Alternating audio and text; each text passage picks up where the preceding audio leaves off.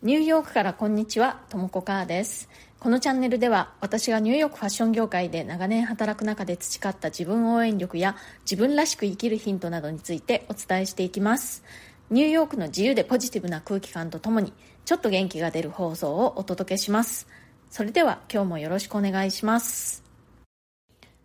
今日は、えー、私の健康食材というボイシーのハッシュタグでお話ししたいと思います。私はもう長年ニューヨークに住んでいるんですけれども割と健康オタクというかねあの食べるものは特に気を使っているんですね。まあ大体普段は家で自炊をしていることが多いです。今年私は、えー、割と長めに日本に帰国していたんですけれども日本滞在中にね私が普段ニューヨークでよく食べている食材っていうのがなかなか手に入らなかったっていうことがありました。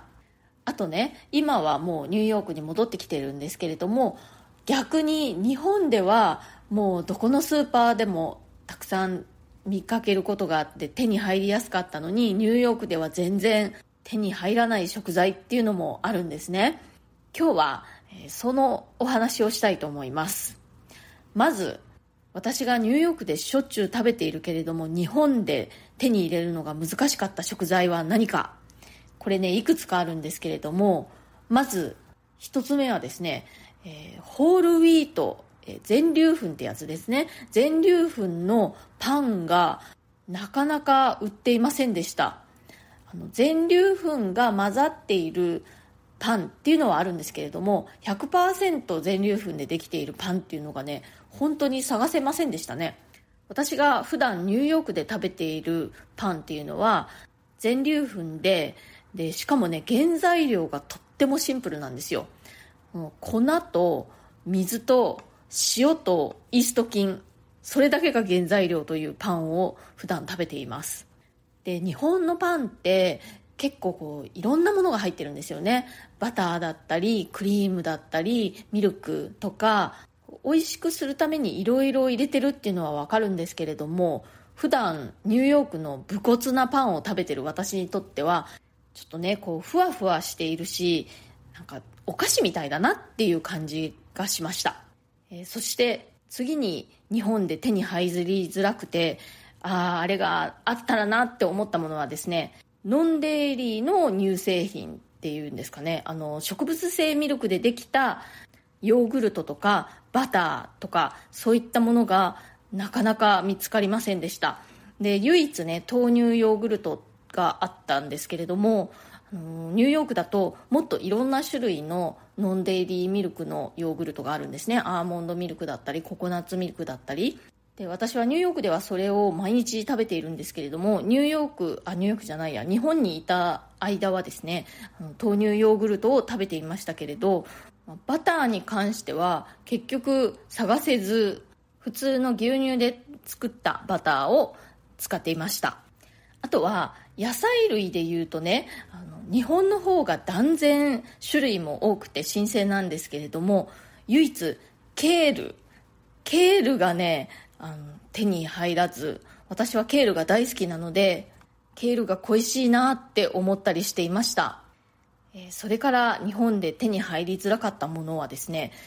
ベリー類ブルーベリーとかラズベリーの類ですね。いちごに関しては日本の方が美味しくて全然いいんですけれどもブルーベリーラズベリーはなかなか売ってなくてね売っていたとしても割と割高だしあのニューヨークに戻ったらブルーベリーをいっぱい食べたいって思っていました。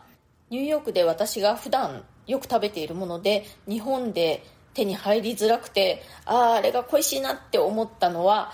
大体そんな感じですけれどじゃあ今度はね逆に今ニューヨークに戻ってきて日本ではたくさんどこのスーパーにも売ってて手に入りやすかったのにこっちには売ってなくてああ恋しいなって思うもの何かと言いますとですね。まず1つ目は新鮮なお魚お刺身とかねあの普通の丸ごとのお魚とかそういったものがやっぱりニューヨークだとねなかなかないんですよね。私あの実家は九州の長崎なんですね。で長崎だと特にやっぱりお魚がすごく新鮮で豊富でスーパーで売ってるお魚なんかも本当にもう綺麗でもう写真に撮ってしまうぐらいだったんですけれどもぱりそういうのがねニューヨークではなかなか手に入らないですね。それから日本ではすごく手に入りやすいけれどニューヨークで手に入りづらいものもう一つは薄切りのお肉です。日本だとね豚肉とか牛肉とかいろいろな薄切りのあの薄切りの中でももう極薄のものからもうちょっと厚みのあるものまで豊富に売ってますよね。アメリカだとねやっぱりお肉って塊肉が基本なんですよね。だから普通のスーパーではああいう薄切りのお肉って一切売ってないんですね。でまあ、あのニューヨークでも日系のスーパーにわざわざ出向いていけば一応薄切りのお肉も売ってるんですけれども日本で売ってるようにたくさんの種類っていうのはありません。なのでまあ普段私はニューヨークでは塊肉を使っているんですね。でどうしてもこう塊肉だと調理しにくいなっていう時は薄切り肉の代わりにはねあのひき肉を使っています。ひき肉は売ってるんですよね。炒め物なんかでもこう薄切り肉とお野菜を炒めるっていうのを日本ではよくやると思うんですけれども塊肉だとねちょっとこう、うん、やりづらいんですよね、まあ、それをこう細かく切ったりとかすればいいのかもしれないですけれどなのでそういう時は私はもうひき肉を薄切り肉の代わりに使うことにしています。あとはお野菜に関しては日本の方が断然種類もたくさんあるし新鮮ですね。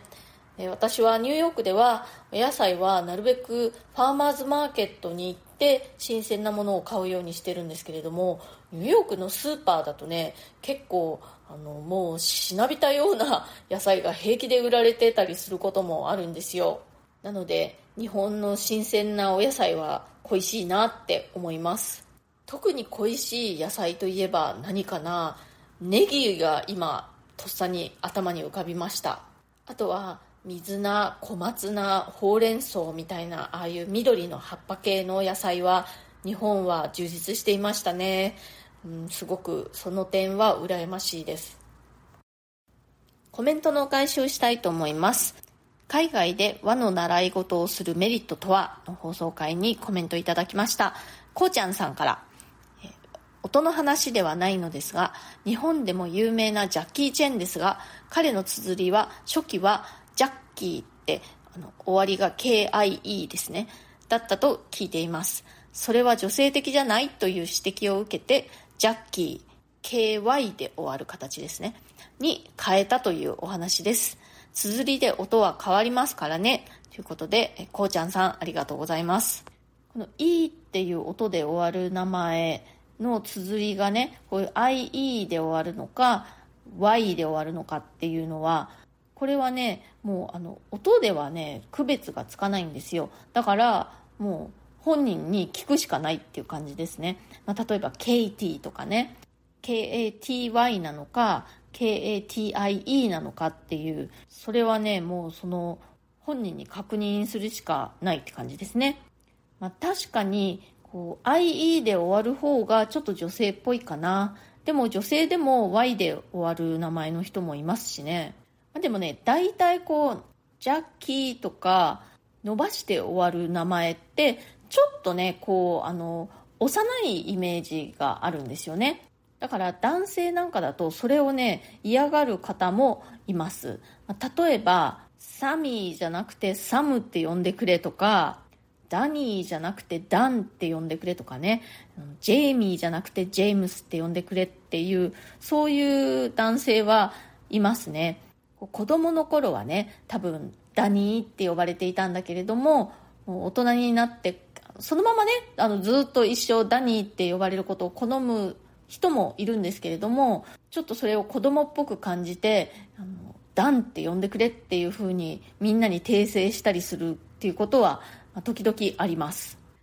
私がニューヨークに引っ越して最初の頃に一番混乱した名前はねダニエルですね。これね男性でも女性でも使える名前なんですけれども男性の時と女性の時で綴りが違うんですね。あとイントネーションも違うんですね。男性の場合はダニエルって最初の「ダ」の方にあのアクセントがあるんですけれども女性の場合はダニエルって言ってこう後ろの方にアクセントがあるんですよ。でもカタカナで書くと両方ダニエルですよね。ちなみにね男性の名前の場合の綴りは DANIEL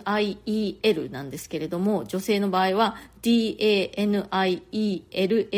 になります。今はねもうはっきり区別がつきますけれど最初の頃えダニエル男性も女性もえなんか分かりづらいとか思ってました。今日は私の健康食材というハッシュタグでお話ししました。私が普段ニューヨークでよく食べていて日本で手に入りづらい食べ物と逆に日本では手に入りやすいけどアメリカではなかなか手に入らなくてああれがあったらなって思う食べ物。その両方をお話ししてみました。日本で手に入りづらくて日本に滞在中恋しく感じる食べ物は全粒粉のシンプルなパン。そして non-dairy の植物性のっていうことですね。ミルクとか、ヨーグルトバターそれから野菜だとケール果物だとベリー類特にブルーベリーとラズベリーこういうものが日本にいる間は恋しいなって思いました。で逆に日本では手に入りやすいけどニューヨークでは全然手に入らず恋しいなって思う食材は薄切り肉。そして、えー、新鮮なお魚お刺身とかね。であとは新鮮なお野菜。特に緑の葉っぱものとかね。あとネギなんかがすごく恋しいです。今日の放送いかがだったでしょうか？ご感想とかコメントとかご質問等お待ちしております。それから今日の放送を気に入ってくださったらチャンネルのフォローもしてくださるととっても嬉しいです。それからプレミアム放送も配信中です。週に2回程度通常放送よりももっと近い距離感でより具体的な入浴生活の話や仕事の裏話プライベートな事柄などについてお話ししています。このチャプターに、えー、プレミアム放送一覧のリンクを貼っておきますのでご興味ある方はぜひチェックしてみてください。お申し込みはボイシーのウェブサイトからが金額的にお得になっております。アプリ経由だと手数料の分がねかなり割高になってしまうんですね。でそのプレミアム放送一覧のリンクというのをクリックしていただくとブラウザが開きますのででそちらからお申し込みをすることもできます。でそうするとあのウェブ経由ということになりますのでお得にお申し込みいただけます。今日も最後まで聞いてくださってありがとうございました。それではまた次回。ともこかーでした。